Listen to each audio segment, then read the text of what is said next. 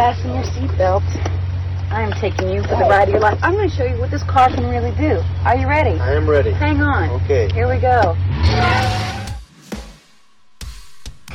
Hold on to your butts.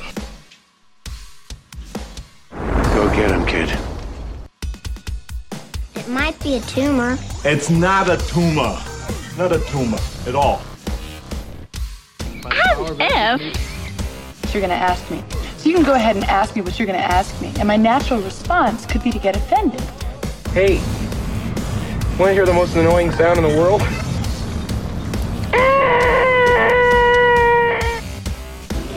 Yeah, well, you know, that's just like uh, your opinion, man. All right, all right, all right. You're listening to the 30 something movie podcast. One movie each week, 30 years in the making. 30 something movie podcast and I I just took way too big of a drink of my glass of scotch here. that was But is there is there really a such thing? just now yes there was. Oh, okay. It it needed to be sipped. It needed to be sipped and I accidentally did not sip it there from it. There, there's still a little bit left, but I accidentally did not sip that one. So it's um this is to be this is going to be a fun episode of Miller's Crossing. It's gonna be fun. It's going to be fun, Super. grand, great, wonderful. Sit down. All right. if we're gonna talk Miller's Crossing, I think we should all try to do our best Gabriel Byrne Irish uh, Which accent. don't you think? which was his original accent? Did I get that right? Mhm. Yeah. Like he Yeah. didn't have to use an accent for No, this. No, he did not. Yeah. All right. Albert Finney and, My, and uh, Gabriel Byrne both. Yeah. Yeah. Man, there's a lot of bullets in this movie. Yeah. Yeah, that one scene. I mean, we're not even we haven't even done the intro to this show yet, but I'm already getting into the episode. Um, uh, that one scene where he walks out of the house and he's got the gun and he's Oh. just firing away. I mean, he is like that's that is stormtrooper level missing stuff. I know. Mm-hmm. That uh that that Tommy gun, that you know, you've heard of the bottomless basket of fries. Uh-huh, You know, yeah. that that was the bottomless that was the bottomless drum of ammunition. It. I mean, it was. I I kind of thought that, and I didn't want to be that guy, but Mhm. I I thought that too. He's just sitting there walking down the street, just Mm-hmm. yeah. Yeah, Yeah, all you can uh, all you can eat bullets. Yeah. hmm Mm, good stuff. All right. Well, so anyway, this one is uh, it's episode number 307, Miller's Crossing. Uh, we spoil stuff, so be warned. iTunes review, if uh, iTunes or wherever you do your podcast, if you want to leave us a review, we would really, really appreciate that. Um, we want to get back to being at least number one or number two in New Zealand because that's exciting. Um, and then visit our website, 30podcast.com. That's got all the different ways you can find our show, find our old episodes. It's got our voicemail phone number line, uh, all that good stuff. So head over to 30podcast.com. Uh, we did talk last episode about how I was already pretty crazy and starting to put together the list of 1991 movies. So when I do put that list out there for voting, I probably will have a Google form that goes up on our website. So that'll be another place to check that out. I will also throw that out to the different uh, social media accounts that we have and whatnot. So if you want to find us on social media, we are typically 30 podcast, Twitter, Instagram, Facebook, all those places. So feel free to find us on Twitter and gram us on Instagram and hit us on the face and I, whatever. I feel like there's a lot of hitting on the face in this movie too. And it all makes that clapping sound. Yeah. And You know, it's a real- and, you know what? And nary a bruise in sight. Yeah. Yeah. Yeah. Gabriel I- Byrne is is basically Superman in this movie. Yeah, he he is getting beat up mm-hmm. frequently. Is this. it now? So here's a question: um, Do you think it's the alcohol? Like, does that keep him from bruising? Is, is he preserved in some way that that allows him to heal faster or not feel pain? You're, you're saying he may be pickled. Is that, That's what I'm wondering. is he pickled? that's good. I like it. I, I I don't know. I stopped asking. I'm just like, yeah, I'm just going to stop asking about this. And frankly, you Like, guys are just uh, uh, once again, you know. So for anybody who's been listening to our podcast, you know that we tend to kind of digress into food is kind of our you know that that's our natural state. Um, Yes. Already, we haven't even started the episode, and you've already mentioned a bottomless basket of fries. You've already mentioned pickles. So now I'm just hungry, and and we got to talk about a movie. hmm Okay, I just I want to make sure nobody else saw a problem with that. Right. I just I'm hungry too. Okay, all right. I, you know, that's why I'm gonna sure. be. That's why you know I'm going to pick another Martin Scorsese movie to watch tonight, like I did last week after last episode. I'm going to have a bottomless basket of fries. There you go. I, I may go watch Best of Both Worlds again. Fire. I'm gonna get back to my uh, Deep Space Nine rewatch. Oh, there you go. Just started season seven. Okay. Ah, dang it. Okay, so I'm watching Star Trek tonight. I'm watching Star Trek tonight. Well, see, that's the thing is I don't remember. There's still a whole bunch of um, the Deep Space Nine episodes that I do not remember, and I did a rewatch a few years ago. Actually, Pat, I think it was when you were going through and maybe Yeah. re- rewatching them on Netflix. I had started to go through and rewatch them too, and but there's still a bunch. It, it because I think I rewatched them on Netflix. It they all kind of blur together a little bit, and so I, I have trouble remembering. Oh yeah, that was this episode, and, and this one was this episode, and um, I, I just remember kind of like the the high points and the storylines, and it, Right, right. I don't know that I want to go back and rewatch it now, and I, we're giving them free advertising again. But uh, the Greatest Generation podcast, it's more fun Mm-hmm. for me to listen to their show having not watched the episode. Right, Right. right. So Because I'm- when they're describing things, it's like, oh yeah, Mhm. right. Right? Yeah, I, it, it's more funny to me if I can only vaguely remember who the unpopular X Men are, Right. uh, and then and then go from there. But yeah, Yeah, I know. Sometimes it's just funny reading their like the little preview or synopsis of their episode because like the stuff they're referencing, it's like, Mhm. oh yeah, that's right. That's who they're talking about. right. Here's the news. Another action-filled adventure. not a whole lot of news right now. I know movie theaters are starting to open back up again, and um, we're getting a little bit here and there about some different movies. You know, things have obviously been pushed back almost a year. Um, you know, Pat, I know we're we're, we're very disappointed that uh, you you've got the Top Gun background on your Zoom right now. I Um, know. we're very disappointed that one got pushed back. Did it officially get pushed back to next year? I think Top Gun did. Okay, I I think Top Gun Maverick did. uh um okay. Greyhound is coming. I think Greyhound is coming out on Apple TV Plus in like a couple It's- weeks. Yeah, Yeah, very Ju- soon. July. Okay. Yeah, yeah. July's gonna Greyhound's be, coming up. July's gonna be a good one because we got uh, Hamilton is coming out on Disney Plus. Right. Yeah, And, uh, buddy. Did you? I don't know if you guys heard. Um, Sharon told me about uh, Lin Manuel Miranda was interviewed. Um, Yeah. and there are three f words in Yeah. in the Hamilton musical. And Yeah. in order for it to stay PG thirteen, and and one of the three is just like it's kind of the sound of the first two letters. He never actually finishes it. Um, Right. It's in the song um, uh, "Say No to This." and Mhm. and he has a line where he starts to say it but then stops before finishing it and in order to keep it pg-13 on disney plus they had to remove the other two so they had to Mhm. edit out the other two and so his line was he's like i literally gave two to get this streaming That's awesome. That's So, awesome. looking forward to As- that one As long as the line in there, you oughta you gotta be out of your yeah Yeah. That's the greatest. So as long as that's still in it, yeah, whatever. You know, i was about to quote another one but i was like no can't do that one we are recording. I, we are recording, yeah. Um, well, that and I we've got when when we first got the the Hamilton CD, we just we it, it was on in the car all the time, and and Okay. Sharon and I were listening to it. We were memorizing all the words. We were singing all the songs, and and the kids were still kind of little, and we're like, you know what? Oh, I really want to listen to this, but we can't listen to this in the car, and I can't do my usual like turn the sound down real fast, turn the sound down real fast. Like there's a few too many things in here that we're going to be constantly. I can't drive and constantly keep turning the sound down on certain words in this. So I actually took the time. I went through every song and I actually took out anything that you know was like remotely swearing of any kind. I'm like, good. I've now got a kid-friendly version of Hamilton I can throw in the car, and that's what we've always listened to. Um, Mhm. and, and so one of the kids was like, "Why is there a big deal? Like, there's no swearing in Hamilton." I was like, "Well, because because daddy because because daddy took a couple of hours and went through and took it out of every song. So that's why for you there's no swearing in Hamilton. Right. So, but looking forward to seeing that one. All right. Well, this time around we've got Miller's Crossing. This one came out on the 22nd of September, 1990, rated R, with a runtime of one hour and 55 minutes. Directed by Joel Coen, who also did Raising Arizona. What we're saying is the institution had no had nothing else to uh, Oh, God, I just messed it up. The institution had nothing else to offer us. There we go.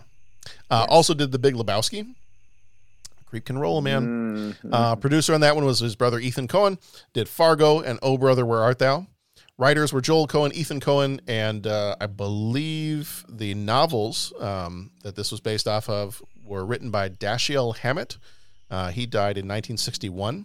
Coen brothers also wrote Oh Brother Where Art Thou, and Hammett wrote The Maltese Falcon. Uh, cinematography was done by Barry Sonnenfeld, who also did Men in Black, Wild Wild West, and Get Shorty.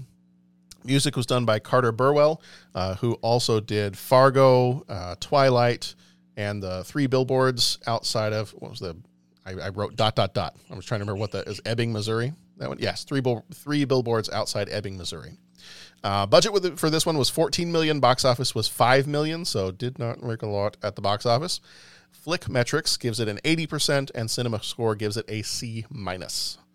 Uh, Gabriel Byrne played Tom Reagan. He was in The Usual Suspects and The Man in the Iron Mask. Marcia Gay Harden played Verna. She was in Mystic River and Into the Wild. John Turturro played Bernie Birnbaum. He was in Oh Brother Where Art Thou and Barton Fink. Jon Polito played Johnny Casper. He was in The Crow, The Big Lebowski, and The Rocketeer. J.E. Freeman, who died in 2014, played Eddie Dane. He was in Wild at Heart, one of our favorite movies, Pat, Wild at Heart. Loved it. Loved it. It was great, the whole thing. I, wonderful. I, I wish Wild at Heart would have been treated the same way the heart was treated in Temple of Doom. I yeah. Yep. Tear it out, burn it up. Um, Patriot Games was another one he was in. Albert Finney played Leo. He was in Erin Brockovich and the 1974 version of Murder on the Orient Express. Mike Starr, who was in our movie last week when we did um, Goodfellas, he played Frankie. He was in Uncle Buck and Dumb and Dumber. Al Mancini, who died in 2007, played Tic Tac. He was in Falling Down and The Dirty Dozen. Tom Toner, who died in 2015, uh, played O'Doul. He was in The Hudsucker Proxy and Splash. And Steve Buscemi played Mink. He was in Fargo and Reservoir Dogs. From the makers of Blood Simple and Raising Arizona, a world where nothing is what it seems to be. Leo, is he still the boss? The day I back down from a fight, Casper's welcome to the rackets, this town, and my place at the table. Casper, can he muscle in? I'm sick of taking a strap from you, Leo. And I'm sick of the high hat.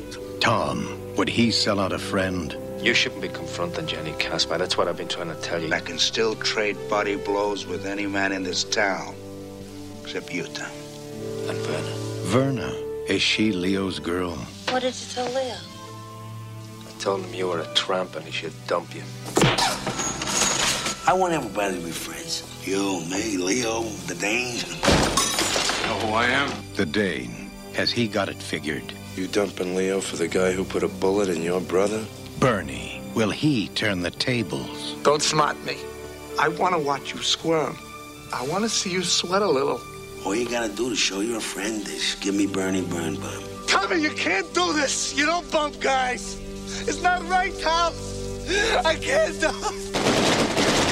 Two of us have faced worse odds. Never without reason. I thought you said you didn't care about Leo. I said we were through. It's not the same thing. I'm talking about friendship. I'm talking about character. I'm talking about ethics.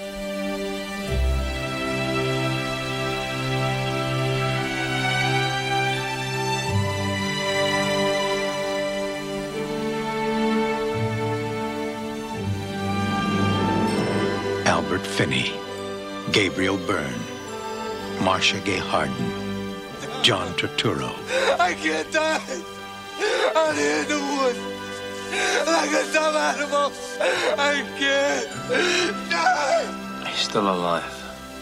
Expect me to believe you. No. It's you all over town. Alive and no heart. No one is what they seem to be. Up is down. Black is white. At Miller's Crossing.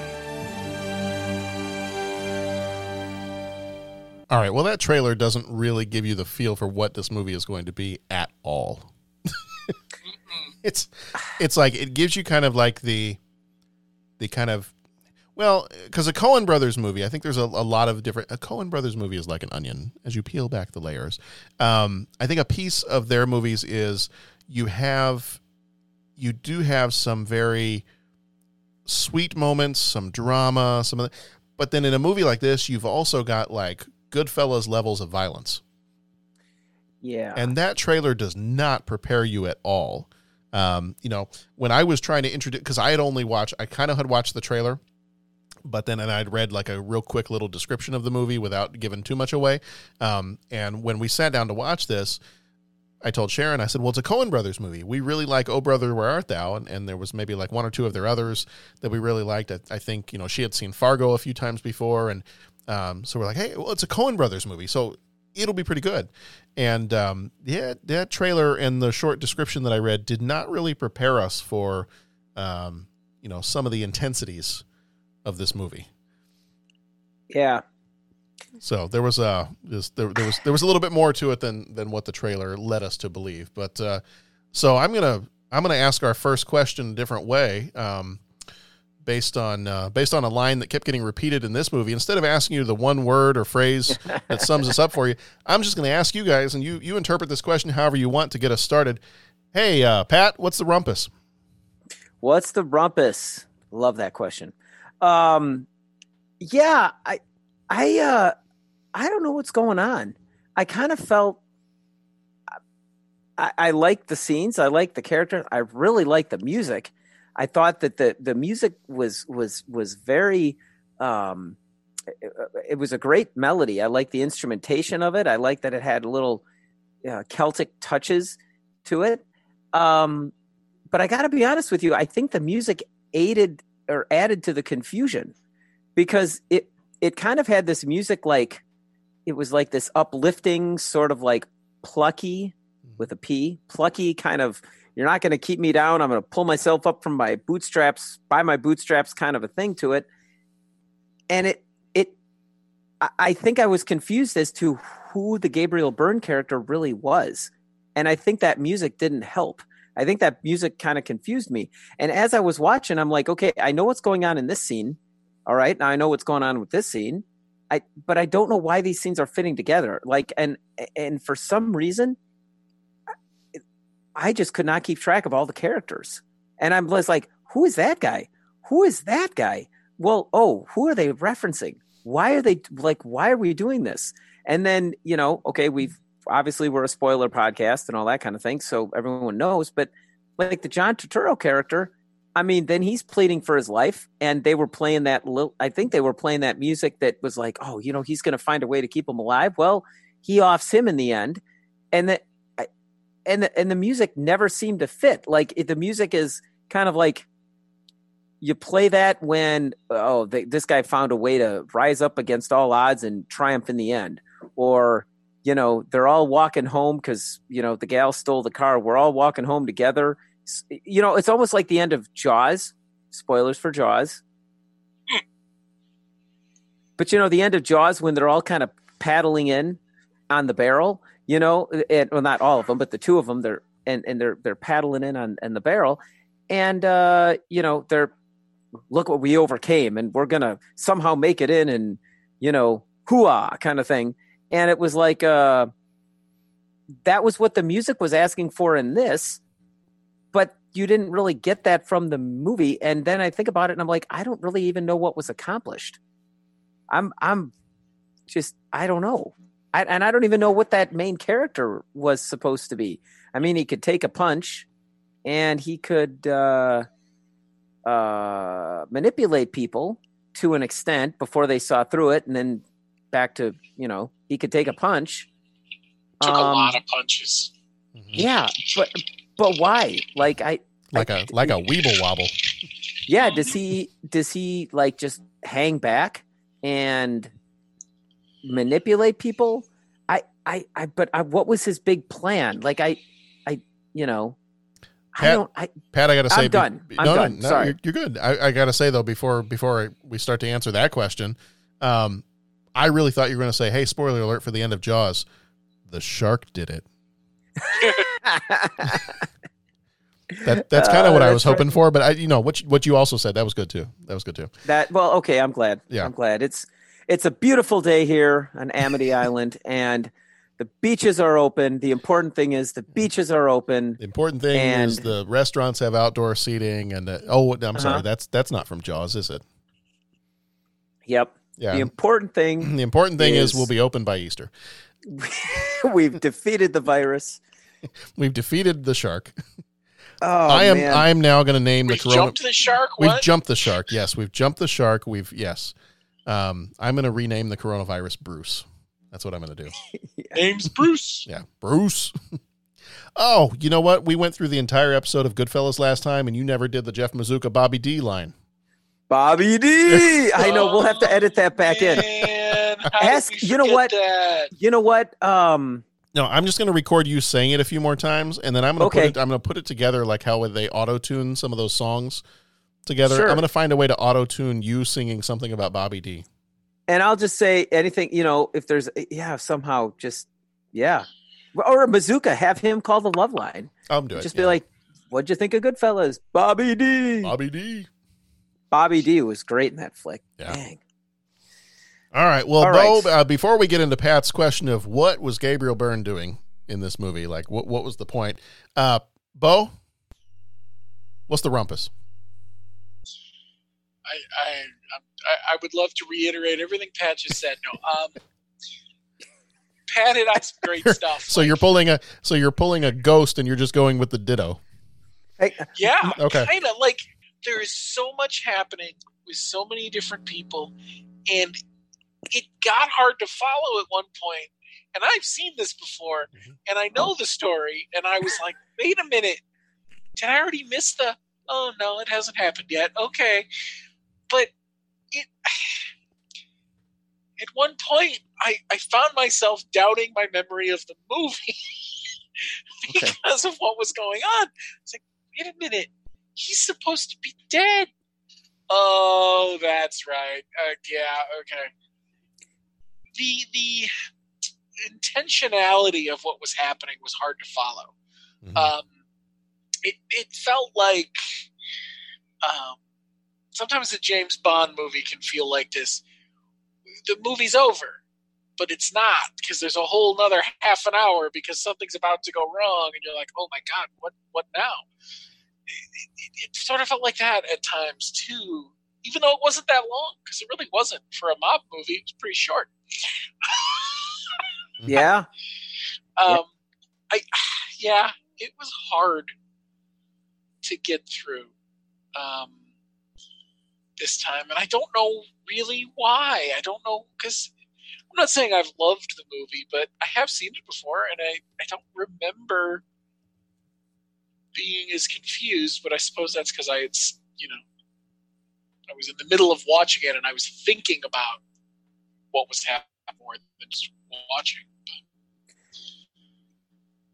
Just a lot happening. Yeah, I think I need to give it a rewatch and really pay attention.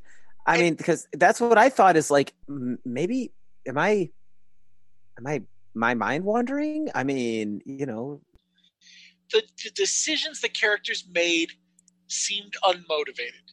They seemed to just happen. And we've just come off a couple of movies that were well written, well directed, and well designed, and you knew why a person was doing something. You may not have agreed with it, plenty of other things you could say, but you knew why this person was doing these things. Um, we just talked about uh, Goodfellas and how they were able to take that, uh, the courtship, and condense it into a couple of quick montages, and you knew what was happening and why it was happening. And this movie could have used maybe another 10 minutes to tell me why. yeah. Why, John? Why? All right, John, let us know What's the rumpus? what's the rumpus. Eh, The rumpus is the same thing you guys have said. It's it's pretty much we were watching this movie, and this is the first time I've ever seen this movie. We were watching this movie, and I'm trying to follow along, but I'm also, admittedly, I'm also kind of taking notes for the podcast while I'm watching. Um, ideally, I would almost need a almost need a scorecard. Yeah, yeah. He's doing the okay. Well, and then so so I'm writing something down, and and Sharon's going, wait, it, what? So wait, did Mink shoot the guy? Did they say Mink shot the guy? I thought the other guy shot the guy. Wait, isn't that guy dead? Like it was kind of the same thing. Bo, you were saying it's like, wait a minute, isn't that guy dead? Or who is this guy? Or whether, Aren't you dead? right? and so that was kind of, like- and I was I looked up. I was like. No, I think that, and then I kind of rambled for about you know five or ten seconds. I was like, ram, uh, but uh, it, it, honestly, I don't know. I, it's honestly I, I I really don't know. Um so yes, it was it was a little bit hard to follow other than like the three main well other than like the three or four main characters. You know, you had Johnny Casper, you had Leo, you had um um you know, you had uh, Gabriel Byrne's character, you had Verna, um, you know, other than those, I was kind of like, okay, wait a minute, who's who's have we even met Bernie yet? Like they keep talking about Bernie. I don't even think we've met Bernie yet. Right. And I, and so I think it's kind of like, well, and I did read a couple Maybe of that's it. things. Maybe it needed less characters. Maybe well, maybe. I mean, we're we're not at like Game of Thrones level characters here, so it shouldn't No, be that that's true. complicated. But, um, yeah, I- yeah, it was just. I think I think part of it was because I, I had read this article on this movie after watching it, and they were saying, you know, one of the things about this movie is it really, even if it's not the most well written movie that the Coens did, um, it still does a great job of bringing in some of the like mafia gangster movie tropes. So like if Oh, you yeah. wanted if you wanted to have a movie that really tries to hit on all the different things and in some ways make fun of them or some ways kind of twist them a little bit, it really does everything that any other kind of like mafia gangster movie would do but just in a slightly different way. You know, so that's why Yeah. you've got kind of some of the hyper violence for things. That's why you've got the, you know, the very first scene of the movie is you've got this little guy coming into basically what's the Godfather, you know, asking him for a favor. Um, so you've got all these little bits and pieces that if you're if you're paying tribute to gangster movies, then yes, you're kind of hitting all those beats. But it's also got the quirkiness of a Coen Brothers movie, and I'm not sure that the way it's written it hits the let's honor the genre of gangster movies while also telling a gangster drama about two friends and put in some of our quirky humor at the same time. And I'm not sure that all three of those things really mesh together. Because to, to me, this movie is about this movie is not even necessarily a gangster movie. Um, it's a movie about these two friends. It's I think it's a movie about Gabriel Byrne's character who is friends with Leo. So Tom and Leo.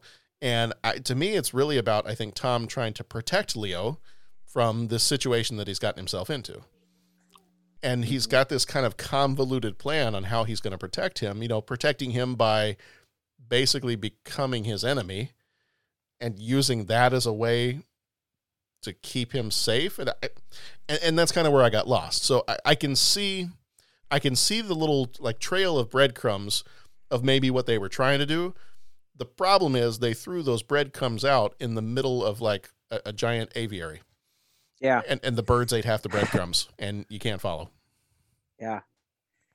I'm a I'm gonna say something here. I'm Say a, it. I'm a pan I'm a pancake guy. Preach it.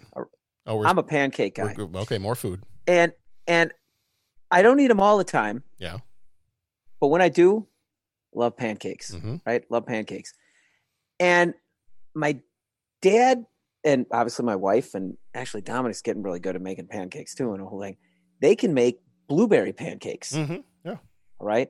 They're really good. Good stuff.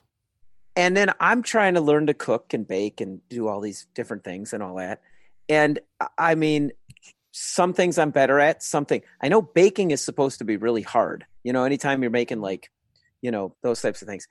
And when I make the pancakes, my problem is I'm like, oh man, I don't. I want to put like a quart of blueberries in each pancake, right? So I take the entire thing of blueberries and I put them in, and then I read You, about you oh, like you like your blueberries with a side of pancakes. yeah, and Yeah. then I'm like, oh well, look at this. I can take the butter out, and then I can cook it with applesauce, and that's going to change. Oh, and then I can do, and I try all these things, and then I tried all of it, and then it doesn't work. It doesn't come out, And then I get mad, and Tammy's like, "Well, see, here's what you got. You know, you got it's an experiment. You got to be patient, and you can't put a quart of blueberries in. Maybe you can only put a handful, you know, or something like that." And so I think that's what happened with this movie. Now that you describe it, where they like the tropes are the blueberries, and like the quirkiness is kind of the substitution. Like, oh, and I'm going to sub this other. I'm going to take you know the sinister side of these mob movies and put in our quirkiness. And they threw it all in there but you know i kind of you know in my zest for wanting blueberries and wanting something different i lost sight of i got to make a pancake. And that's kind of i don't want to say they lost sight of that would be very arrogant because i'm not making movies but that's kind of what i felt like with this. I mean there's blueberries in there and that's good. And you know i can kind of like stick my finger and eat the batter and that's good but i kind of lost sight of the pancake somewhere along the way and even with syrup I mean, Gabriel Byrne's. I, I mean, you know, it's just. You, do you get what I'm saying with that? I just, I'm a pancake guy, but I just kind, I lost sight of the pancake. It in somewhere in this. The problem is when you use a sports metaphor, it doesn't really make me want to go watch sports. But now I just want to have pancakes. Oh man, I'm hoping. And it's it. I'm hoping. I, I never thought I'd hear myself say this. It might be too late at night for pancakes. Wait a little bit; it'll be early in the morning. Yeah, that's true. That's true. Yeah. You're I'm I'm one of those I'm one of those people that like normally I, I don't have any rules when it comes to food clearly Mm-hmm. um but but I'm one of those people that like when it's not breakfast time we don't do breakfast Oh, Like, you're not a breakfast for dinner guy. there's a, no I see I used to be Really? I, I used to be sometimes as a kid and every now and then it's okay but sometimes I get really frustrated like I can sometimes do breakfast for dinner but I can't Okay. do breakfast for lunch Oh, like once it hits a good eleven fifteen. yeah A good eleven fifteen omelet is is No. just about right, baby. No, Mm. no. When it hits, when it's like eleven o'clock, I'm I'm so I'm conditioned to have like a, you know, having been a classroom teacher for years, I'm you gotta have a sandwich. I'm, I'm well. I'm conditioned to have lunch at like ten thirty because you know that's when you know typical student lunch starts is about ten thirty. So Yep. my yep. my other relatives that are like, well, it's like one o'clock. It's time for lunch. Are you kidding? That's dinner time. yeah, like that's not no. And so I, we we do have some relatives that are like when it's time for lunch, they will want to go to we, anybody in the Chicago area. We we have some wonderful pancake places. One called Walker Brothers, uh, Yeah. that has very good pancakes and and very good breakfast items. But they don't. Maybe they do now. It's been a while since I've been there, but um, they uh, they don't tend to have a lot of lunch items. At least at the No. at least at Yeah. the one location that we've gone to most. And so um, if it's breakfast time and everybody's like Walker Brothers, let's go. Like I'm there with you. Let's do it. If it's 11 o'clock in the morning and somebody says, "Hey, let's go to Walker's Bro- Walker Brothers," don't you don't you put that evil on me? yeah, Don't you What put that you evil on me? right. That's not no. That's wrong. That's right. I feel like that was that from uh was that don't you put that evil on me, Ricky Bobby? Was that I I think so. right. Yeah. That's what it Ricky sounds like. Bobby. Yeah. Yeah, there you go. Um so yes, I, I don't know how we got it. Well, we got on the pancake thing because of that. Yes, I agree with your pancake metaphor. Yeah, yeah, I, I it just didn't. Uh, I I watch with with my wife and the children. I, I watch the Great British Baking Show, Mhm. and they make things look very easy. Like I, I Yeah. feel like I watch that. I'm like, are you kidding? I can go in the kitchen and do that right now. No, no. Yeah. And I kind of feel like, I kind of feel like this movie, like you just said, this movie is we tried to mix a whole bunch of things in together. We tried to experiment with, uh, you know, Mm-hmm. it's it's like watching one of the people in that baking show. It's like they've got okay, well, I've got my here are my old tried and true things, but I really want this to come out well for the judges, and I really got to distinguish myself from the crowd. So I'm going to throw in something special. I'm going to take a risk and do something I've never done before. Yeah. A- And that's where you get Miller's Crossing. right. Miller's Crossing is the risk that did not come out of the oven quite as done as you would have hoped. And and I'm just gonna say it. That theme I love. I love the music is fantastic Mm-hmm. in this, but I don't know that it serves what they're trying to do. I got to be honest. That theme it sets me up for hopefulness or rising above. And I'm repeating myself now, and I apologize. But I just it's it's like the theme. The theme doesn't, you know, the theme doesn't gel for what they're trying to do. It's like they put salsa on the pancakes at the very end. Yeah. You know, salsa goes in the breakfast burrito, not in the pancakes. It's true. breakfast burrito. By the way, great egg burrito locally, the Liberty. Mm-hmm. Oh, good to know. I have a, a former student, And it- former student. The family Yes. uh, owns there. Yes, yes, yes, yes, they do. and a decent chilaquiles too. Yeah. Okay. So yeah, so in this movie, I mean, I think that's to me that's what that's what this movie that's what the story is trying to do is and, and that's where I kind of got lost at first in watching this movie is I really think that it's the entire movie is about Tom um the entire time he is completely loyal to Leo. Like that never changes. Even when he goes to work for Johnny Casper and he gets punched many times because he tells Leo that he ended up uh, sleeping with Verna. Um, Mhm. I think that the entire time, everything he has done has Mhm. been in Leo's best interest, at least as Tom sees it. Yeah. Even the even the spending the night with Verna, I'm not sure he. I, I mean, I think it comes out pretty clear. I don't even think he really likes Verna all that much. I think that this whole movie is about Leo and Tom and that the only reason that he spends the night with Verna is because he knows strategically he can kind of use that to his advantage later on. and so I, that piece to me, when it comes out at the very end, that that's what he was kind of manipulating through the whole movie. I'm like, oh, okay, well that, that's that's interesting. Like it's an interesting way to do things, but um, I think in the telling of it, as you guys have both said, in the telling of it, it gets a little convoluted and it gets a little lost. Yeah. Now, now, and I mean, maybe I just got to get up to a higher level and uh, uh, uh, understand what he was trying to do, or d- should the filmmakers have kind of maybe made that more clear? Am I a simpleton? I mean, is that my problem? I don't know. No, no, no, no, no. it's a good thing that Bo just took a really huge drink. I feel like he was about to say something. I know what you're talking. yeah.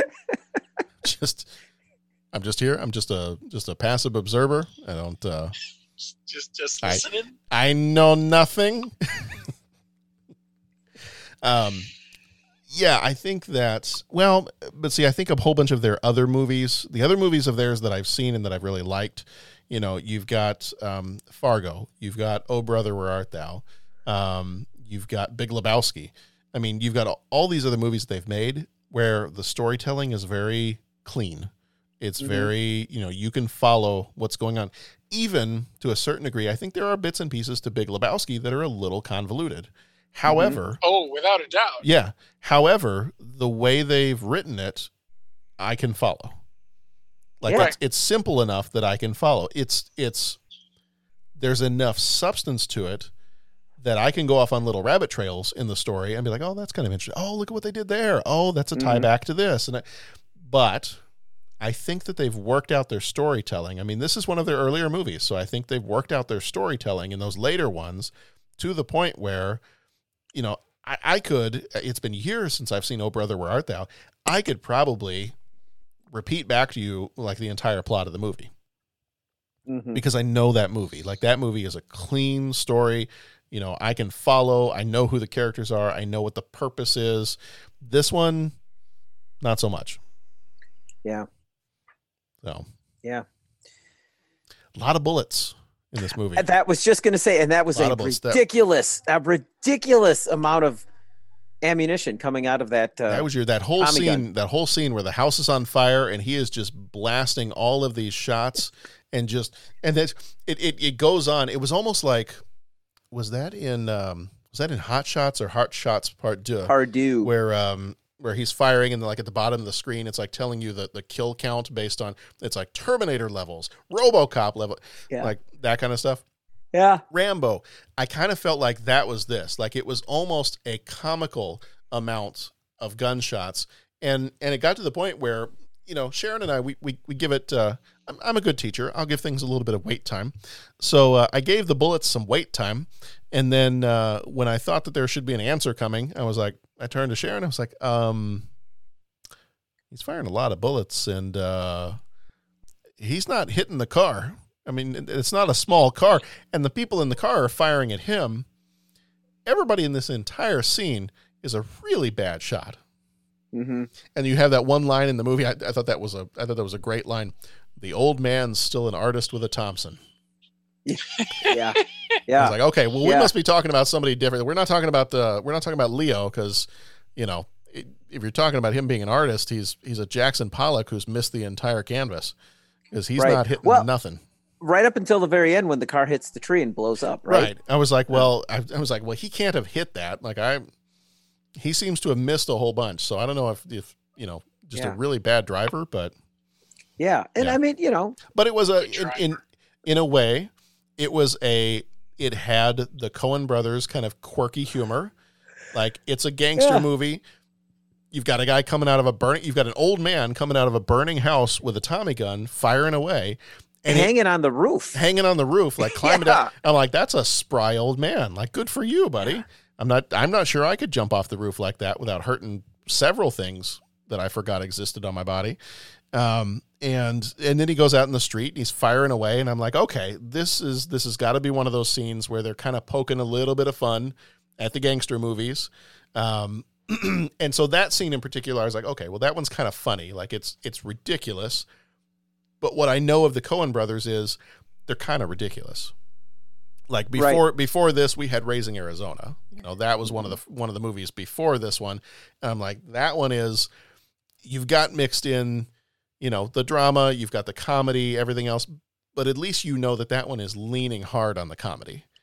Yeah. This one wants you to think, or at least I thought it was leaning hard on the drama, but then still having some of those absurd moments. I was like, eh, I don't know. It just does. I don't know. That doesn't fit for me. Yeah.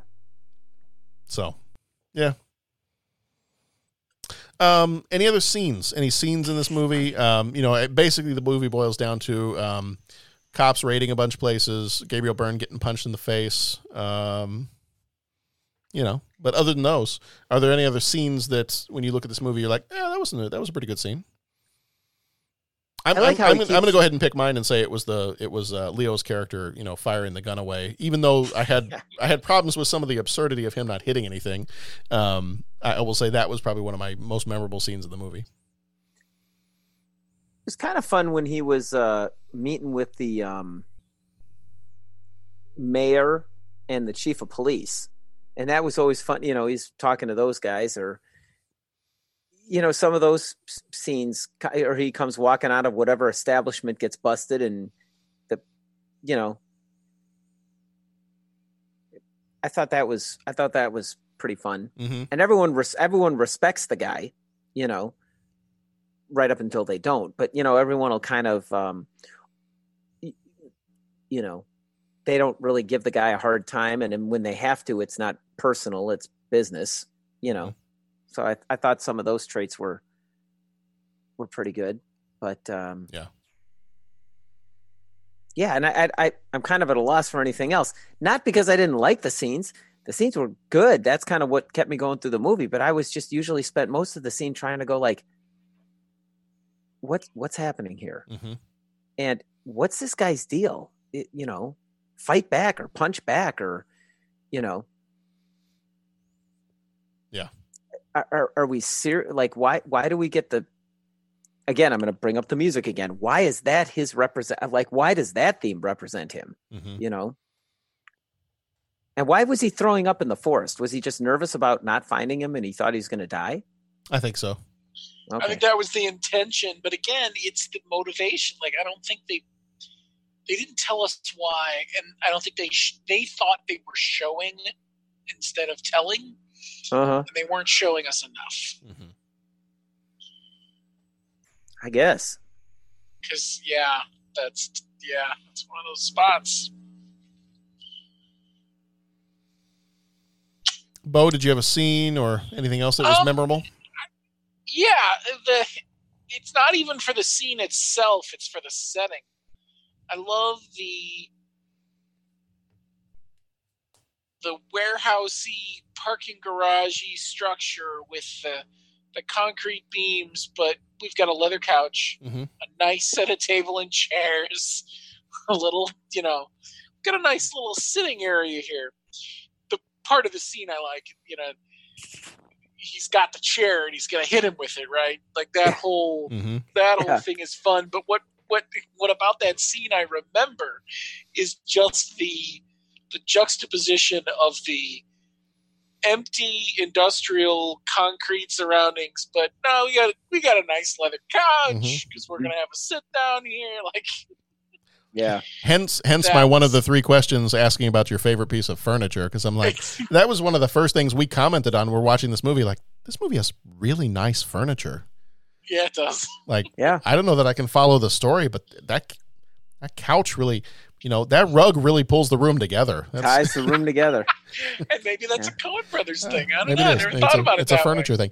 I do love when he picks up that chair and he smashes a guy in the face, and he's just like, Ah! he's like, "Geez, Tom," and then he runs away. it's like, wait a minute, and then he comes back with reinforcements. But I thought, wait, is he just, is he just gonna leave? Yeah. Are, are, are you are you Are you are crying? you crying? Are you crying? There's no crying in the mafia. But I and then I was going to ask another question that that I didn't quite get what was going on. It Was it about But- waffles? or- no, it wasn't about waffles. Okay. But it was about This the time. chair. This time it wasn't. I don't know if I think of it, I'll let you know. But somehow the chair kind of jogged the memory. Okay. Of what was going and why. and Smashing a chair on somebody's face. Yeah. Yeah. Yeah. A chair tied the room together. Yeah. No. I, I don't know what it was. I lost Okay. it. Whatever it is. That's all right. I, I thought I knew the plot of this movie, but uh, no, I lost it. Yeah. All right. That's fine. That's fine. All right. Well, are we ready for three questions then? I I suppose. I, I think I don't know that there's really much to unpack with the movie, right? I, you know, I, I think it's it's one of those movies that I think it's worth a watch. Like I think Yeah. it's I think it's worth watching. I mean, maybe one if you like if you're a Coen Brothers fan, you know, you may really enjoy this movie. As it is, you know, I I appreciate some of the performances in it and I get kind of what it's going for. It's not one that I think I'm going to rewatch. Um I think that's it. Like it bears a watching once. It's but there's nothing that calls you back to it. yeah, I, yeah. Will I understand more? maybe. Maybe. Yeah. I don't know. That was actually one of the articles that I did read on this movie. The the person did say that they were like they loved this movie the first time they saw it. They were like, "Oh, just some of the visuals and it really captured me." And I have It is I have come to understand it. it. Is very nice, and it's Yeah. very Sonnenfeld, so that makes sense. Right. Right. And they said His use I of have color and some of the things he does is just awesome. Yeah. Mm-hmm. And they said uh, they said I have come to understand the story better on repeat viewings. So I was like, well, okay. I I don't know. I got plenty of other things to watch, so I don't know I'm coming back to this one anytime soon, but fair enough. All right. Three questions. He asks each traveler five questions. Three questions. Three questions. It's impossible to answer. Impossible because you don't know the answer. Nobody could answer that question. I want to ask you a bunch of questions. I want to have them answered immediately. What you just said is one of the most insanely idiotic things I have ever heard. At no point in your rambling, incoherent response were you even close to anything that could be considered a rational thought. Everyone in this room is now dumber for having listened to it. I award you no points, and may God have mercy on your soul. Any attempt to cheat, especially with my no, okay, that's Wow. that's For a second, I thought you were gonna say it. no, mm-mm. no, no, no, no, no, mm-mm. nope. Uh, moving on, and I am Yeah. just and I am just gonna snap. Moving right along. Moving right along. Yeah, Foot loose and fancy free. there we go. See, you told us you didn't have a good singing voice. I You- don't. Wonderful. That was fine. It's, it's it's it's more like a crowing rooster. yeah, that was fine. I didn't. I didn't Hey, care. man. You know my last name. Mhm. I like crowing roosters. True. That's true. All right, question number one. What is the best piece of furniture you ever owned? Is there a piece of furniture that you can look back and you'd be like, you know what? That defined me as a human being. I, I, I had one, man. I'll tell Did you. you? I tell had me, one. Tell me about Yeah, it. I want to hear about it. Was it a rug? It was not a rug. It was not a rug. It was this white chair. Mm. It was this white chair. White is a bold um, choice. Well, it was college. Oh, okay. okay. I mean, it was That's college, an even bolder was- choice. and it was uh, like uh, some neighbor, you know, some friends were like, "Hey, we're getting ready. You guys need this," and it was like, "Okay." You sit in this chair, and my goodness, this thing was comfortable. And people would come. It would be in my dorm room. Then it was in my uh, uh, uh, apartment. It went with me all the way through college. It survived, and then I think I gave it away or something. But people would come to, and I would like come into my dorm room, and like there were a couple guys that I don't know how they got into my dorm room, but they'd be over just to sit in the chair, and I'd walk in and be like, "Hey, Pat," I said, "How you doing?" It's just like, man. This is a nice chair, and they would just hang out. And It was like, all right, that's cool, Sean. Yeah, it's fine. I'd talk to them, and they'd hang out, and and uh, and then over in my uh, my apartment, you know, people would come over and like, hey, man, uh, do you mind if I take a turn on your chair? No, that's not a problem. It was a comfort. It was a nice chair. You could sleep in it, sit in it, do work in it. I mean, it was a nice chair. It was a nice chair. And it survived college as a white chair. It made it all five years. Okay. Wow. That's right. Was it? And it was still white at the end. Mostly. I don't shine a black light on it, but sure. No, man. no. You know, I mean, I'm just saying Respect it was the chair. it it was a decent chair. Nice. It was nice. Nice. It was it was good. All right, Yeah, Bo, miss that what do you chair. got? Wow, defined me. Um, It doesn't, first- it doesn't have to have defined you as a human being. I just the first one that popped into my head isn't actually a piece of furniture; it's more an appliance. But okay. I, uh, in my early twenties, I had a kegerator in the house. Nice. That so that, that, but that's more of an appliance. so I guess if I had to go, I, I feel like I remember. furniture- I feel like I remember the kegerator. Oh, I'm sure you do. Mm-hmm. Yeah. um,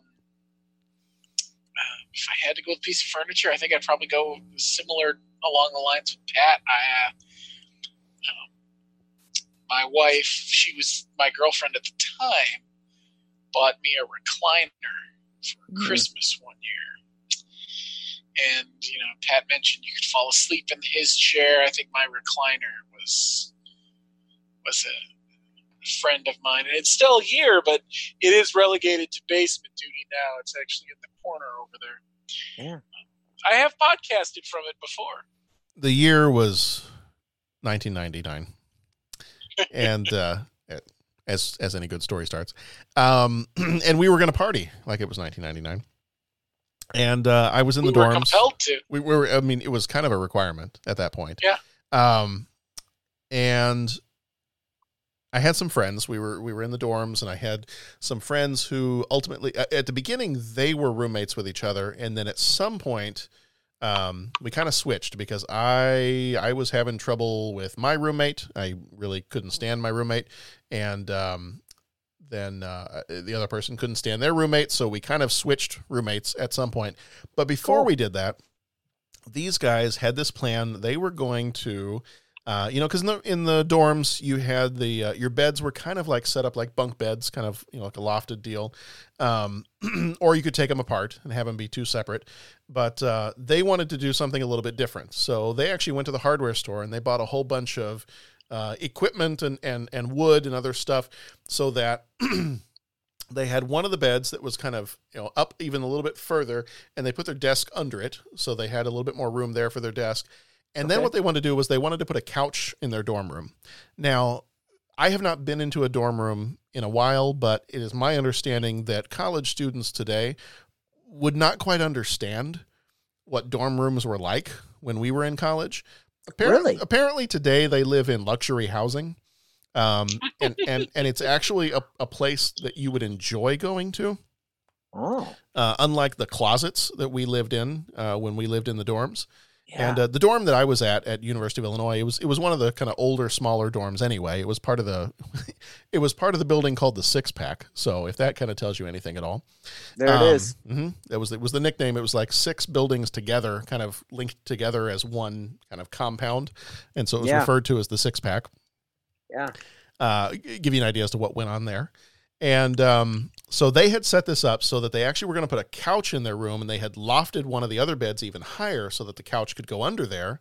And then they were going to have their TV, and they were going to have a little like video game set up and whatever. So whoever wanted to could come to their room, sit on the couch, play video games, and the beds were all out of the way enough that they weren't taking up all the space in the room. Otherwise, no way could you have ever fit a couch in a dorm room. and so the way I ended up getting the chair that stayed with me for several years was they wanted to go get this couch, but they obviously didn't have a whole lot of money. So I was the only person of our group of friends that had a car while we were down there. And so they're like, okay, can you drive us to the Salvation Army store? Because I know they've got them some furniture for sale down there.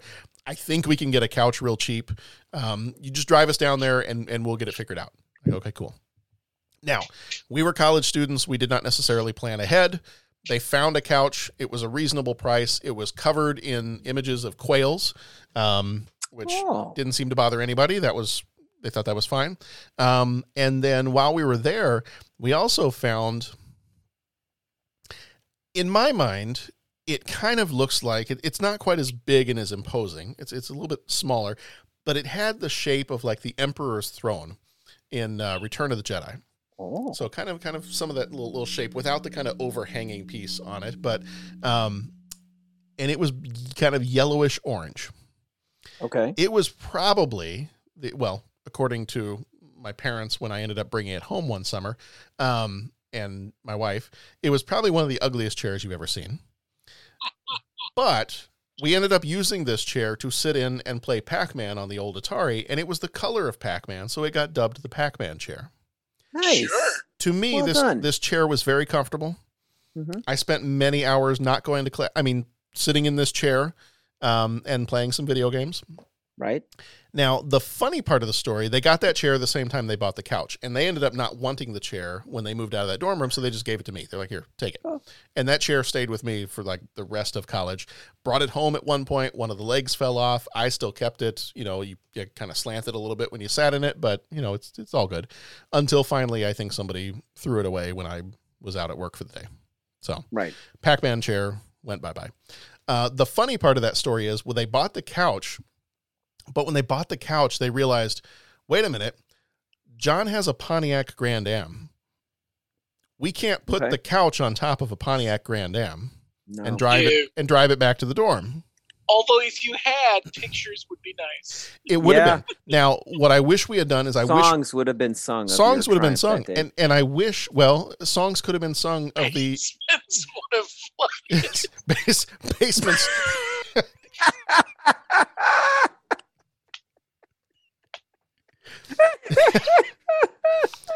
songs would have been sung. Basements would have flooded. Yes. Well, it, it did rain that day, so so the rest of that story is it, maybe the basements did flood because of the rain. We're talking real Um, wrath of God type stuff real- here. real real wrath of God basement flooding. oh, it's it's going to take weeks to get through to that basement. Um, so no, they bought the couch and uh, then realized, whoa, hold on a second, uh, John's car way too small to um, take this thing back. The uh, like, it's a little short of two miles, maybe a mile and a half back to the dorms. And so uh, the decision was made then to carry the couch back the mile and a half from the Salvation Army store to the dorms. Yes. Yes. So there were there we kind of took turns. Uh, there were about three or four of us, and we took turns. And I was like driving my car back, kind of following along with them. And then I'd switch off and let somebody else drive my car, and I'd help carry Right, part of it. Right. Um, about three quarters of a mile, so about halfway back to the dorms, it just starts pouring down rain. so we have this we have this used quail couch uh, and Pac-Man chair. The Pac-Man chair actually got to go in the car, so that was fine. Right. Um, right. So that made it safely back.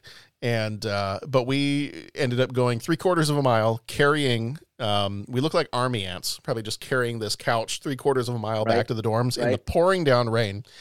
Got Sure. back to the dorms. This couch was soaked, and so we kept it. I think for like three or four days, we kept it in the stairwell of the dorms um, because we didn't want to bring it in anybody's room and have it smell up the place.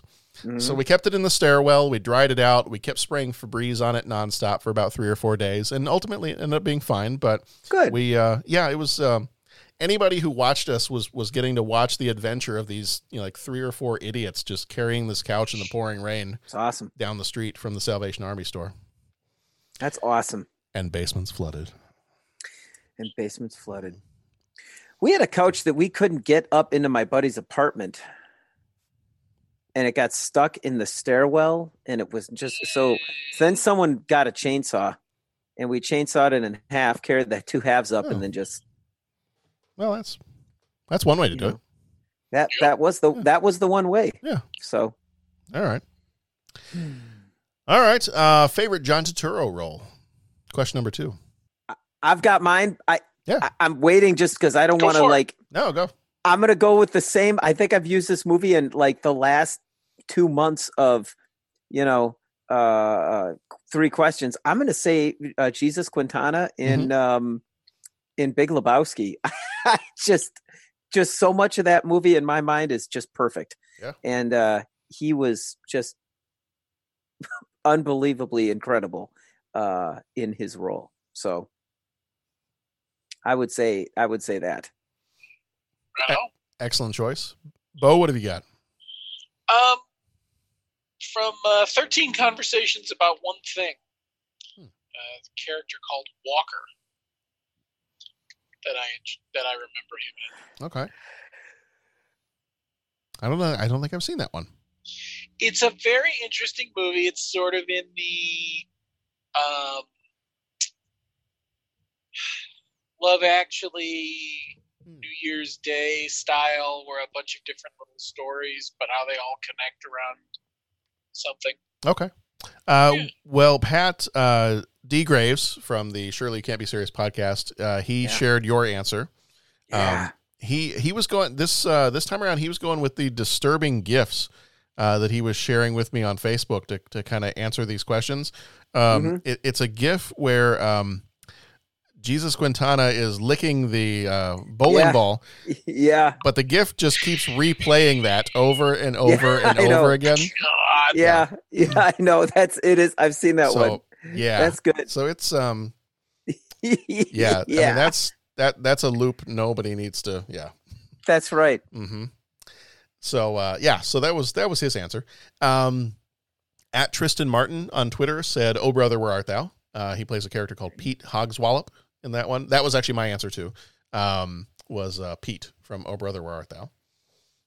There are so many lines from that movie uh, that we end up. Uh, Sharon and I used to watch that movie when it came out. We saw it in the theater. We might, we might have even seen that in the theater a few times. Um, bought the soundtrack for it. It's got a great soundtrack um, for that movie. It's like some of the old timey music, and um, I think it was one of the guys from the Oklahoma contingent even said that they it might have been Tristan um, said that as part of their high school choir group they sang the "Man of Constant Sorrow" song that they sing in that. Um, I, I'm I'm seeing Bo's face. I can only imagine you just saw the GIF I was talking about. Okay.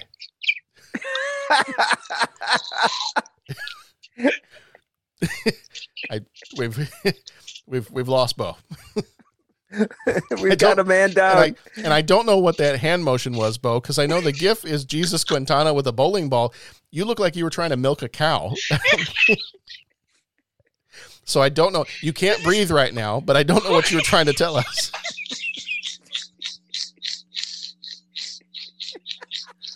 Okay, it's it's ah. one word, two syllables. We'll, we'll give we'll give Bo a moment. okay. Yeah. yeah, he's in he's deep in it, man. oh, I think he's crying. I think he, I think the man is crying. We've brought him to tears. man down, Ethan. Man down. Oh man. All right. Well, we'll we'll give Bo a moment to recover. Uh, but yes, D Graves said uh, Jesus Quintana, and then uh, both Tristan and I said, "Oh brother," and uh, yes, so we we quote that movie all the time, all the time. No, Bo. nope. nope. We're still for for those playing along at home. Bo has because he can't compose himself at this point. He has muted his microphone. I know. So he's he's he's doing his best. We can all see him on the Zoom call, so we'll know if he falls out of his chair and doesn't get back up again. we'll all know that he's either okay or not okay. But Oh. well, are you, are you back with us? Have you returned? not not sure. It's uh, it's a little touch and go at this point. Oh, I'm sorry. I, I shouldn't I shouldn't have said touch and go with that gif. Oh man. Oh. it's the the um, yes.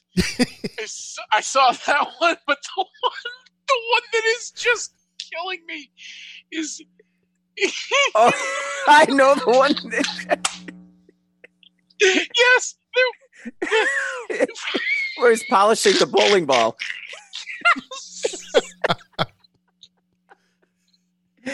Oh. oh yeah, I, I pulled that. I pulled that one up Oh, too. Man. It just uh, I, I, I do need to ask, have you seen the one where he goes, woo? And he does have you seen that one?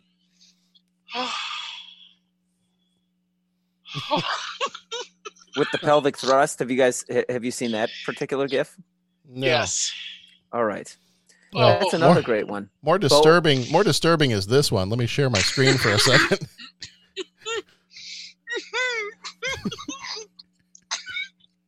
Yeah, that's that's pretty rough. Yep. Found that one too. Well, it only took until episode 307 until we lost Bo. Starting next week, we'll be looking for a new co-host. Oh.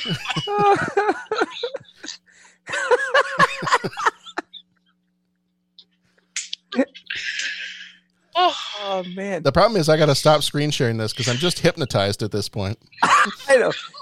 Eight year olds, dude. Eight year olds. oh my god. It's like I can't at this point I can't look away. Oh my god. Oh, I can't look that away. was my problem. I called it up and I just couldn't stop staring. I know at it. it's like, a, it's like a train wreck. I've seen the movie how many times? I don't know Oh, that man. it.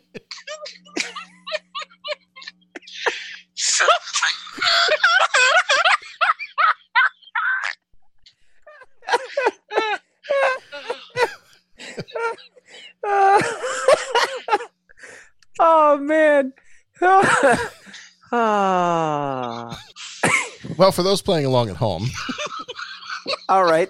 Feel, feel free to search Big Lebowski gifs. Have fun. You'll, Yeah. Have you'll know at you'll know what we're talking about. Hmm. I think it's the, something about the repetitive nature of the GIF Uh huh. Yeah. that makes it even funnier than Mm-hmm. when you see it in the movie. Yeah. Because you know it's just gonna it's just gonna go on forever. It's not gonna Yeah. stop. Nope.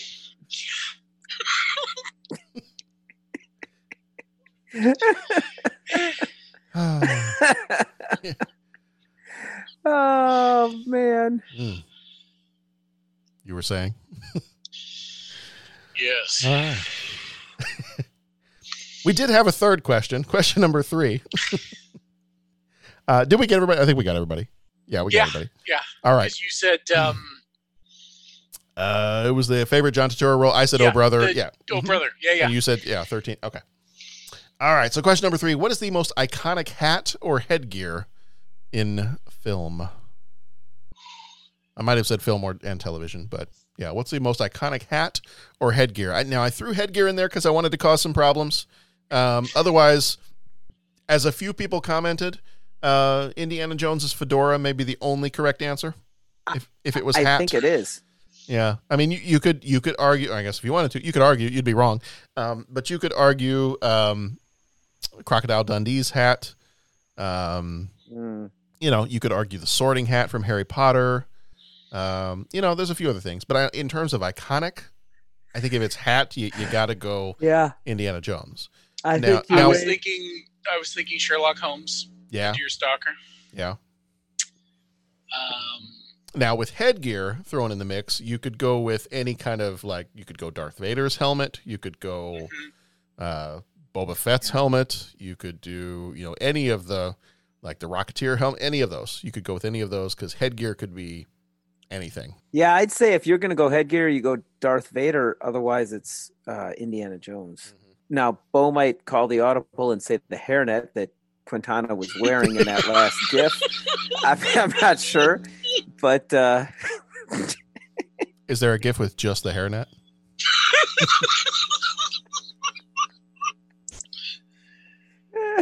I am fighting the urge to look at the moment. I know, I know. It's like no, no. I will not avert my eyes. I I'll look I'll look for you. You know, you you go ahead, I'll look for you.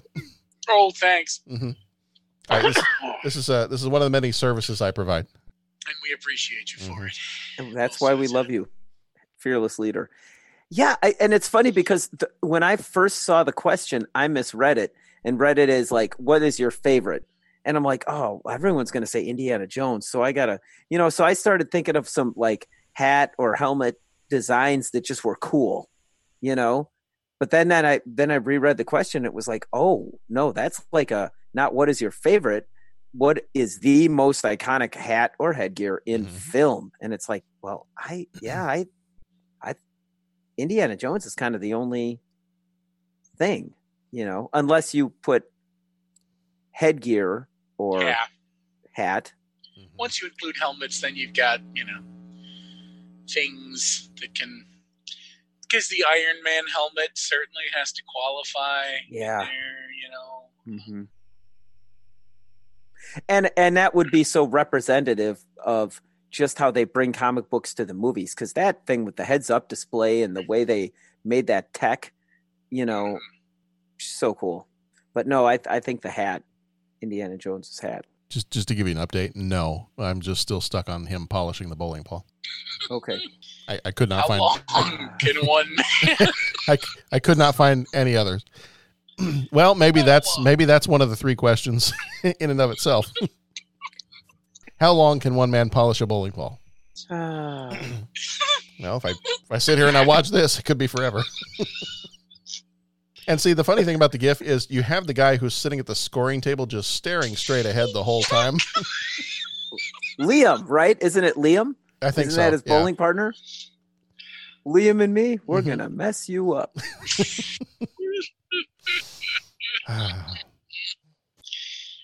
Anyway, Ah. so yeah, so we we had some other answers for this one. We had uh, at Tristan Martin on Twitter answered Indy's Fedora. Um, Yeah. And Yep. uh, Jason Colvin on Facebook also said Indy's Fedora. Yep. Uh, D Graves had, uh, I, I think he probably would have agreed with those, but he also said uh, Doc Brown's headgear when he's first when he first comes in, he's got that you know contraption on yep. his head. Yep. Uh, yep. And um, Joan Cusack's headgear and Sixteen Candles. Oh, good one. Yeah. Okay. He had a picture of her when she's trying to drink the beer and she's got the like the braces headgear on. Um, John, before he went to bed tonight, he told me that uh, my son John, he said that his favorite would be um, the Captain Rex uh, clone trooper helmet from the Clone Wars cartoon. All right. That was his. That's Solid. cool. So Yeah. I think I got to. I mean, obviously, if it if it's hat, it's got to be Indy's fedora. Um, Yeah. You know, if it's if we're going headgear, like anything that can be worn on the head, I think I got to go with Darth Vader's helmet Yeah. because I think even Yeah. if you know, as iconic as Indiana Jones's is, I think if you showed somebody that hat, I and you showed somebody the Darth Vader helmet, I think more people would know the Darth Vader helmet than they would the Indiana Jones hat. Yeah. But, Yeah. but definitely, I mean, that's anytime you see that hat, it's you know where it's from. Right. All right. Well, I, I think we've learned a lot about each other tonight. We've learned a lot about ourselves. Um, we've, we've polished up on a few things. Uh, I feel like we have a, a pretty good sense of. I'm sorry, I, I had to do that. it's still going. I mean, I'm, I'm watching it right now, and it's still going. and It's just not stopping. It's just there's no there's no stopping it. No, It's I know it's sitting in the window behind the window I have up. And I'm Mhm. trying to leave it there. Yeah, it's. I'm kind of like you know. eh, Sometimes you get those YouTube videos that are like ten hours of whatever that that some people just play. I'm almost thinking of you know this next Christmas. I, I can't imagine I'm going to get. I, I probably get vetoed from the family. This might replace the Yule log that we put on the TV at Christmas time. There you go. okay, so one of these gifts is taking me to a story that you guys have probably heard, but I had, if I did hear about, I had forgotten it. They were talking about a sequel to The Big Lebowski Mm-hmm. Hmm. called The Jesus Rolls, Mm-hmm. the two decades later sequel. Didn't they do Oh, one? Really? Well, it says it was going to hit the big screen in 2020. Well, you know, COVID. So I Right. don't know what state it's in. Let's see what IMDb says about the Jesus roll. Is a 2019 American comedy film written, directed, and starring John Turturro to double as a remake.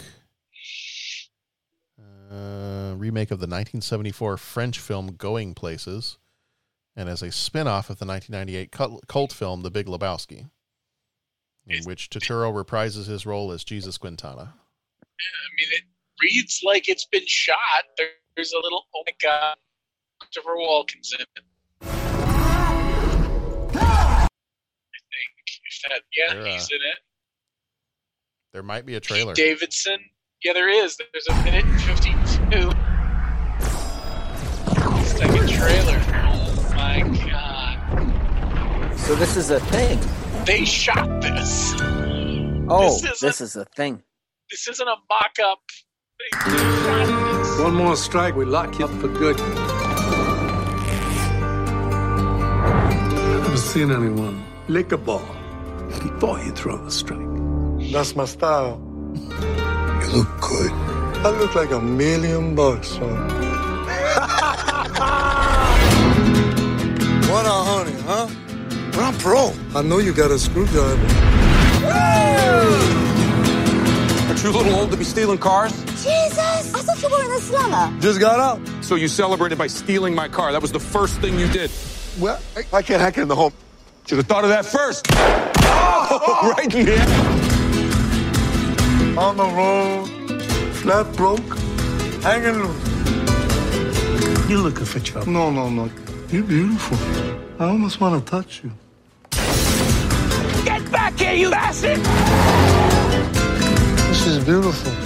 Unbelievably beautiful. What do you have to offer? Jesus Quintana. 374 guys I had. Did you count us in the total?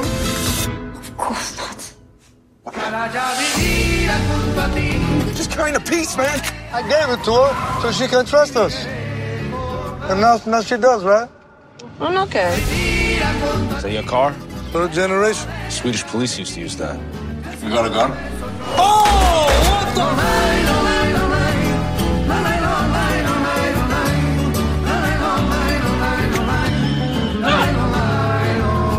We're good together, no? Jesus Quintana!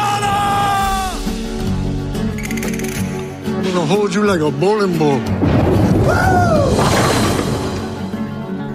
I've seen the preview and I still think it might be a joke. That's outstanding. Yeah.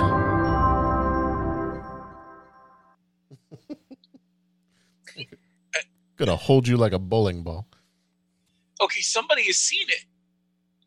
There's a there's a review on on IMDb. I was waiting to see this with great hopes of something good. It started out great, funny, wild, and then just went downhill after 15 minutes. I could barely make it through to the end. Oh. It is a 22 on Rotten Tomatoes. We must find its film. Okay, so question. Oh, wait a minute. Hold on. You can get it for 99 cents on Prime Video. Oh, hold on a second though, because if we can get it on Plex, then it's even easier. Well, that that's true too. Okay, so question: twenty-two percent on Rotten Tomatoes. What does the room get? Oh, oh. The room gets twenty-five percent on Rotten Tomatoes. Yeah, but doesn't the mm. room get a bump just because, like, Cult status. right? Yeah, maybe. All right. Well, as we jump down the rabbit hole of the Jesus rolls and uh, whether or not we go track this movie down at some point, um, we have we've we've survived the uh, the invasion of the gifts that we thought were going to finish Bo off for us, but uh, thankfully he's still, Still here. might. It, it might. Well, I feel like I feel like as soon as we end uh, this recording, Pat's going to go watch either Star Trek or uh, you know a couple of different movies and make a whole bunch of pancakes. Bo is just going to be enraptured by the uh, Jesus Quintana gif that's probably still playing Right. nonstop on his screen, just like on mine. It's Um, on it's on a hidden window, but it's Mhm. there somewhere. mhm. Yeah. Yep. Yeah, I feel like this could become the new Rick roll. Yes. Like you, oh yeah, my god. Very You much could- that could you- happen. You, could Jesus roll people. yes. I love it. I think from now on, that's what we do. We trick people into clicking links that take them to this GIF. Mm-hmm. I love it. I love everything about this. We will All right. do this now. All right, that's the new competition. I am now replacing the eighth grade promotion video for our district.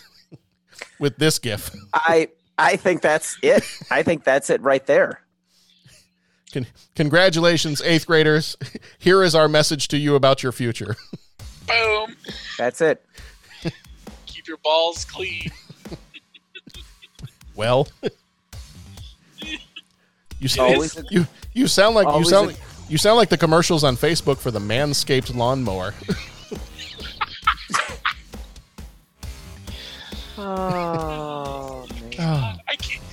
I think our movie this time might have been Miller's Crossing, but I don't remember. Yeah, I'm not sure. I just Yeah. can't believe they made that movie. I think we Millers crossed a line somewhere. oh, man. Yes. All right. Well, that's going to do it for Miller's Crossing. Mercifully, that's going to do it for Miller's Crossing. Uh, next time, you can come on back for the rest of our crime month. Uh, we're going to be doing Quick Change and Dick Tracy. And then our Time and Space month. Tracy. Tracy. And then our Time and Space month is Back to the Future Part 3, Star Trek, The Next Generation, The Best of Both Worlds, Spaced Invaders, and Mo Better Blues. Um, so come on back here for those. Thank you, Pat, and thank you, Bo. Thank, you, John. All right, everybody, be excellent. to Go watch some good movies, be excellent to each other, and we will see you back here next time.